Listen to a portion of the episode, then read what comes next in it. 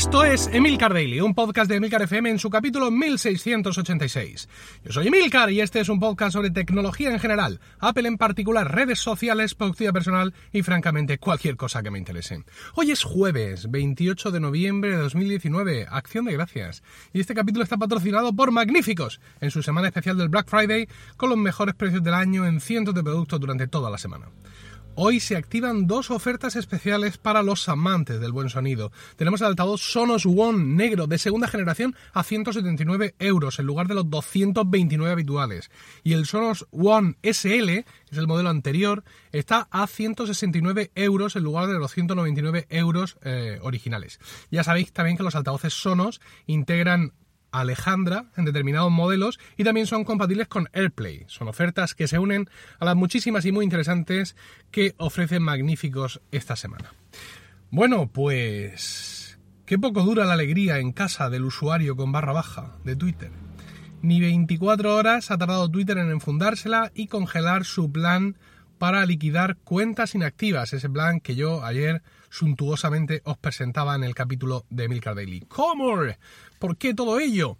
Bueno, pues sobre nuestra medianoche, eh, pero nuestra medianoche no de esta noche, sino ya del, del, día 27, ya empezó a aparecer algún artículo en algún comentario en redes sociales y en blogs por parte de determinadas voces con cierto nivel de eh, influencia.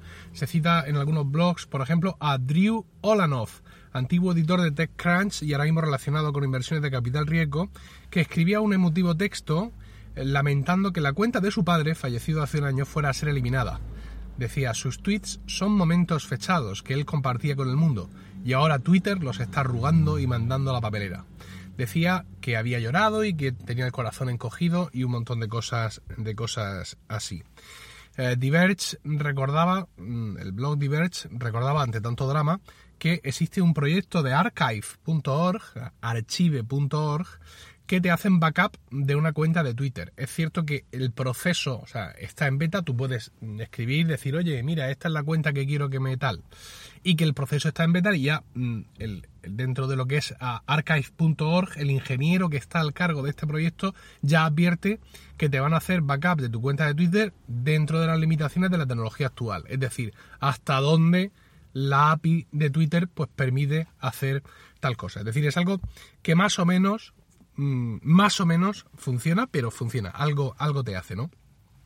Eh, al parecer no es solo, digamos, voces relevantes, sino usuarios rasos, pues han escrito comentarios en blogs diciendo que esto, han respondido a, los tweets originales de Twitter en los que Twitter anunciaba este proceso, diciendo que qué iba a pasar con esas cuentas, que el legado digital y todo este tipo de historias. Bueno, y al final, pues sí, ha debido existir el suficiente movimiento al respecto para que Twitter haya anunciado que se echa atrás y no reactivará esta purga que tenía prevista hasta que no tenga eh, claro, montado y funcional una forma de eh, memorializar cuentas de fallecidos. ¿Qué es esto de memorializar? Pues es un verbo horrible que estamos traduciendo literalmente del inglés y que no tiene equivalente en, en español de España, al menos hasta que la RAE, la Real Academia de la Lengua, mm, tome cartas en el asunto. Eh, se refiere Twitter a algo parecido a lo que tiene Facebook. Facebook tiene un procedimiento mediante el cual los familiares o herederos de una persona fallecida le indican que la persona eh, ha fallecido y se lo demuestran. Entiendo yo que con un certificado de defunción. A ver si ahora Facebook hay que mandarle más pruebas de las que le mandas al banco o a la comunidad de propietarios. Pero bueno.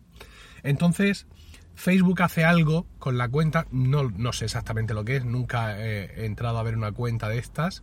Una cuenta, eh, digamos, la cuenta se mantiene y eh, Facebook aplica unos parámetros para que todo el mundo sepa que esa cuenta es la cuenta de una persona fallecida y digamos que la permanencia de esa cuenta sirve de homenaje a mm, su vida. Digamos que es algo así no quiero resultar tétrico ni quiero hacer chistes de esto, pero básicamente sería algo así como la lápida que hay sobre nuestros enterramientos en los, cementerios, ¿no? muchas veces pone solo el nombre y otras veces pues pone querido padre y hermano o tus cuñados no te olvidan o todo ese tipo de, historias, ¿no? Con lo cual, pues estas cuentas eh, memorializadas, insisto, eh, de, de Facebook cumplirían esa función y Twitter no tiene algo parecido. Es decir, no tiene ningún sistema mediante el cual tú avisas a Twitter de que este familiar tuyo, esta persona querida ha fallecido y Twitter le hace algo a la cuenta que se queda así. Entonces, pues Twitter quiere montar una historia parecida, mm, supongo que será algo tan sencillo como hacer algo desde el punto de vista estético y luego introducir un parámetro adicional en su base de datos para que cuando ellos lancen una purga puedan filtrar por cuentas que no estén memorializadas. He leído por ahí en Twitter algo relativo al verbo conmemorar, pero es que conmemorar no es lo mismo, porque conmemorar en, español es un acto puntual, es decir, hoy conmemoramos esto, o nos, hemos reunido para conmemorar, no es algo que tú le aplicas a algo y le cambias su estado. Es decir, eh, tú no conmemoras una cuenta de Twitter, salvo que sea un acto de que nos juntamos a recordar lo que había. No existe un verbo para coger una cosa y cambiarle el estado, ¿vale? Mm, no, porque no sé hacer estas cosas, ¿de acuerdo? Es decir, en inglés se puede hacer porque tú puedes verbalizar prácticamente cualquier cosa y por eso se inventa lo de memorializar, pero esto, insisto, hasta que la RAE no tome cartas en el asunto, pues yo usaría memorializar entre comillas o en bastardilla, que es el nombre que se le da a las cursivas. Bueno, eh, asuntos em, gramaticales aparte, ah, yo qué sé, decir que es cogérsela con papel de fumar, creo que es quedarme corto, ¿no? Me parece que esto es el típico doble rasero moralista muy absurdo que en ocasiones sacude a la sociedad norteamericana. Decir, niños inmigrantes separados de sus padres y hacinados en jaulas, sin ningún problema. Ahora, sale en una serie de televisión dos homosexuales, hombres o mujeres, besándose o cogidos de la mano o lo que sea, y por Dios, la familia y, Dios nuestro Señor y la Biblia. ¿Vale? Los niños en jaulas, sí, con mi voto también, pero dos personas, no, esto no, ¿vale? A ver, trato de empatizar con, con Drew Olanov y con todas las personas que hayan mostrado su, su preocupación por este tema, y es cierto, pues, que a mí también me podría molestar que borraran la cuenta de Twitter de un familiar muy querido que haya muerto hace poco o hace mucho o, cuando sea, ¿no? Es decir, mm, no me veo ahora mismo en una situación en la que yo entre a visitar el perfil de un familiar o amigo fallecido a ver las cosas que decía, pero seguramente porque gracias a Dios no me he visto en esa tesitura, pero también tengo claro que lo que realmente me duele es la ausencia de esta persona, ¿no? No volver a hablar con él ni escuchar su voz. Y mm, tanto en el mundo digital como en el mundo real hay recuerdos que se pueden mantener y recuerdos que no. El, recuerdo de, de, conversar con él, pues es un recuerdo que se va diluyendo. Mm, por hablar de la persona querida por mí que se murió hace más tiempo, mi abuelo Emilio, que se murió cuando yo tenía 18 años, hay muchas cosas que recuerdo de él y hay muchas cosas que he ido olvidando. Y la vida es esto. Quiero decir, es cierto que hemos hecho muchos avances digitales y tecnológicos que nos permiten a una parte determinada de la población mundial vivir mucho mejor, pero hay cuestiones contra las que no se puede luchar y una de ellas es que la vida es finita y que el proceso de duelo es igual para todo el mundo. Es decir, a todo el mundo nos duele exactamente igual las pérdidas y todos fallecemos tarde o temprano, vivamos en un suntuoso loft en Manhattan o vivamos en nuestro poblado en Kenia. Entonces, pues, eh, insisto, hay recuerdos que se pueden mantener y otros que no. Es cierto que vivimos en una nueva era digital y que, evidentemente, nuestra naturaleza que nos lleva a recordar a los fallecidos, pues también se aplica, es, eh, eh, digamos, no se puede detener este intento de intentar hacer que lo digital perdure, pero no podemos hacer un drama de todo.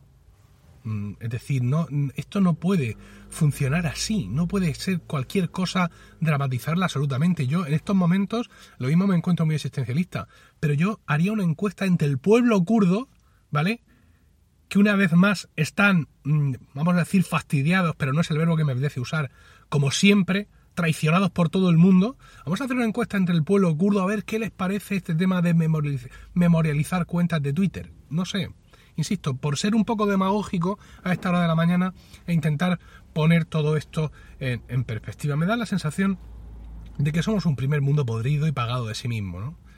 Y que eh, este tipo de, apuntes, aunque en un momento dado una parte de nosotros puede empatizar si, si, no estamos en esa situación, puede empatizar con la gente que sí lo está y quizá en estos momentos algunos de vosotros me estáis escuchando y estáis muy en desacuerdo e incluso enfadados con mi opinión porque tenéis esa situación, ¿no? Un familiar vuestro ha fallecido, un conocido y su cuenta de Twitter es preciosa para vosotros, pero tenemos que intentar relativizar eh, algunas cosas y tratar todos los recuerdos como lo que son, cosas que tarde o temprano son efímeras, es decir, hay cosas físicas que para mí son un recuerdo y que yo quiero guardar. ¿Qué son en definitiva? Cosas que no quiero tirar y que las estoy dejando ahí para que en un futuro mis hijos, cuando yo fallezca, sean las que las tiren. Esto es así. Y con la cuenta de Twitter esta que queremos memorializar y congelar, pues sucede algo eh, parecido. No sé, yo insisto, siempre hablo de dramas del primer mundo y este me parece uno superlativo y mayúsculo. Insisto, trato de empatizar con la gente en esta situación, quizá no lo consigo y quizá queréis comentarme algo al respecto en emilcar.fm barra daily, donde también encontraréis otros medios de contactar conmigo. Y no olvidéis visitar también a nuestro patrocinador de hoy en emilcar.fm barra magníficos para que sepan que vais de mi parte y ver así sus ofertas del Black Friday, vigente durante toda la semana, los mejores precios del año, sin límite de stock en más de 5.000 productos. ¿Esto qué significa? Pues significa que si vas a comprarlo y se les ha agotado, lo compras y te respetan el precio, ¿vale? No significa que haya un stock infinito, que tengan un, cuerno de la abundancia ahí, de donde salen altavoces sonos continuamente. Es simplemente, si vas y hoy no hay stock, tú lo compras, entrega dentro de 36 meses, que no creo evidentemente, pero que sepas que el precio te lo mantienen. Eso es lo que significa sin límite stock en más de 5.000 productos. Financiación al 0% hasta en 30 meses y devolución fácil hasta el 31 de enero de 2020. Eso sí queda todo muy claro. Que tengáis un increíble jueves, un saludo y hasta mañana.